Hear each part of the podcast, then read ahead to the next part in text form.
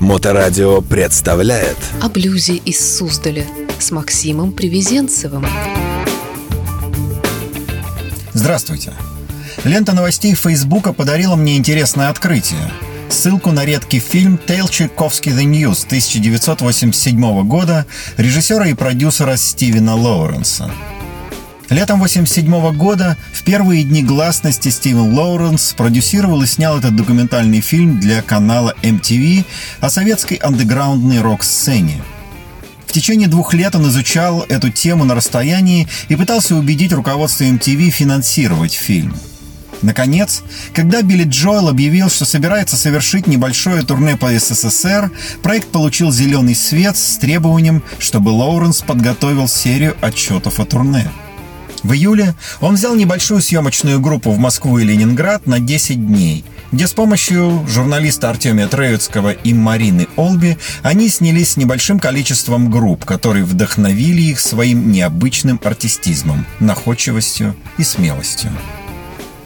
В этот фильм вошла история аквариума, звук и му, Виктора Цоя и, что для меня стало сюрпризом, первой и единственной тогда блюзовой группы Алексея Белова «Удачное приобретение», Блюз тогда в СССР не был мейнстримом, и тем более удивительно, что Лоуренс обратил на них внимание. О первой в СССР блюзовой группе я и хочу сегодня рассказать. В середине 70-х для нынешних молодых людей времена практически былинные. Высоцкий и Джон Леннон были еще живы, а будущие Sex Pistols еще не были знакомы с друг с другом. На виду тогда в столице было групп 20, а популярных и того меньше. Две самые молодые группы назывались «Машина времени» и «Удачное приобретение», но «Машину времени» скорее уважали, а «Удачное приобретение» скорее любили. Их было трое.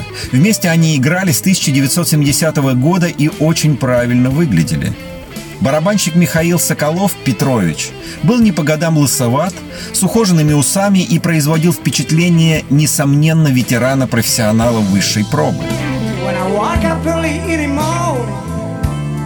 Бас-гитарист Владимир Матецкий, Леонардович, напротив, был моложавым модником, всегда продуманно одет и популярно причесан.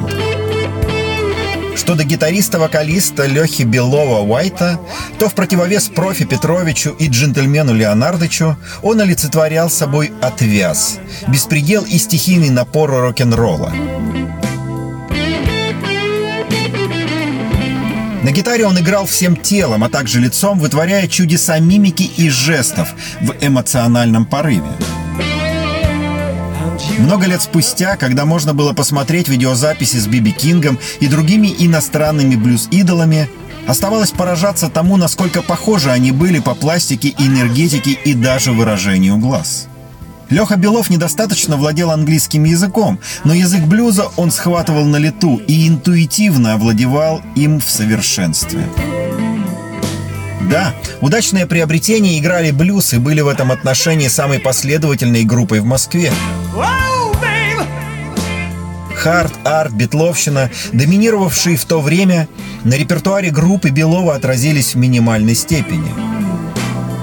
Но сказать, что они играли чистый традиционный блюз, тоже было бы неверно – сам Уайт определял стиль ансамбля как блюз-рок, сочетание черного городского блюза из чикагской разновидности и белого психоделического рока.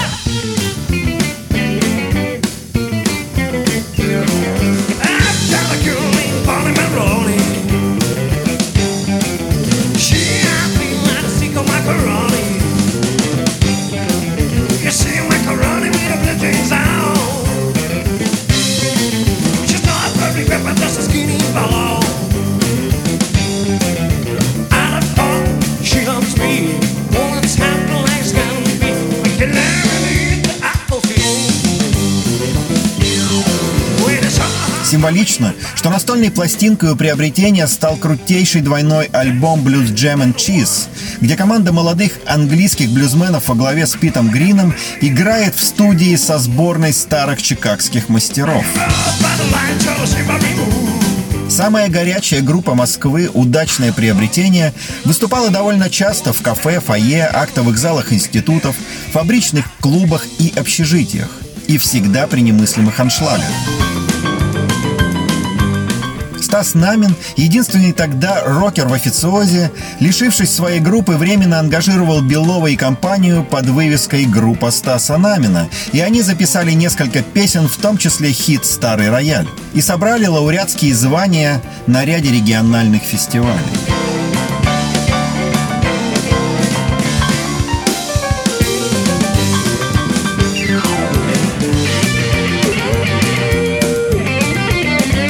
Во второй половине 70-х стилистика и состав удачников стали раздаваться вширь. Музыка сохраняла ритм-блюзовую основу, но стала сложнее и разнообразней. В репертуаре появились джаз-роковые пьесы, сочинения Фрэнка Заппы и даже несколько собственных вокальных на английском и инструментальных композиций в таком же замороченном плане. Появились и новые музыканты – Алик Микоян, акустическая гитара, гармоника, вокал Алик Дедушка Аглы Гусейнов, сопрано-сакс и Игорь Саульский, клавишные. Но при том, что группа была в прекрасной форме и звучала все мощнее, интерес к ней начал постепенно угасать. Связано это было с тем, что к концу 70-х линия машины времени главных друзей конкурентов удачного приобретения стала явно преобладать. Родной язык и острые тексты теперь волновали аудиторию больше, чем язык иностранный и острая музыка. Сегодня Михаил Петрович Соколов продолжает руководить столичными блюз-ансамблями. Владимир Леонардович Матецкий стал популярнейшим композитором, автором сотен хитов. Алик Гусейнов переквалифицировался в парикмахера и уехал жить в США. Алик Микоян по-прежнему поет блюз. Игорь Саульский занимается бизнесом в Калифорнии. И, наконец, Леха Белов стал Беловым-старшим, а сын Белов-младший играет с ним на клавишах в группе «Удачное приобретение». И то, что эта группа до сих пор с нами, это большая удача. Слушайте хорошую музыку. Слушайте блюз. О блюзе из Суздаля с Максимом Привезенцевым.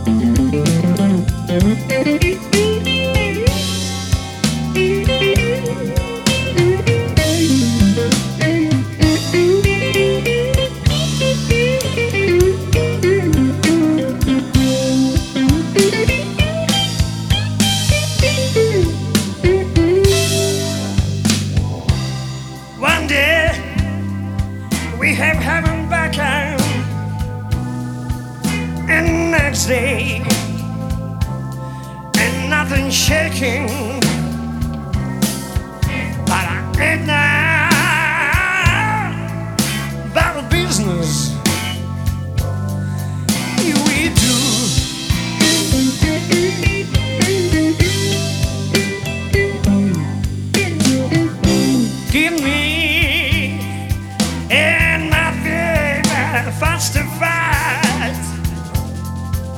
Next minute, let me tell you, let me tell you where to ride.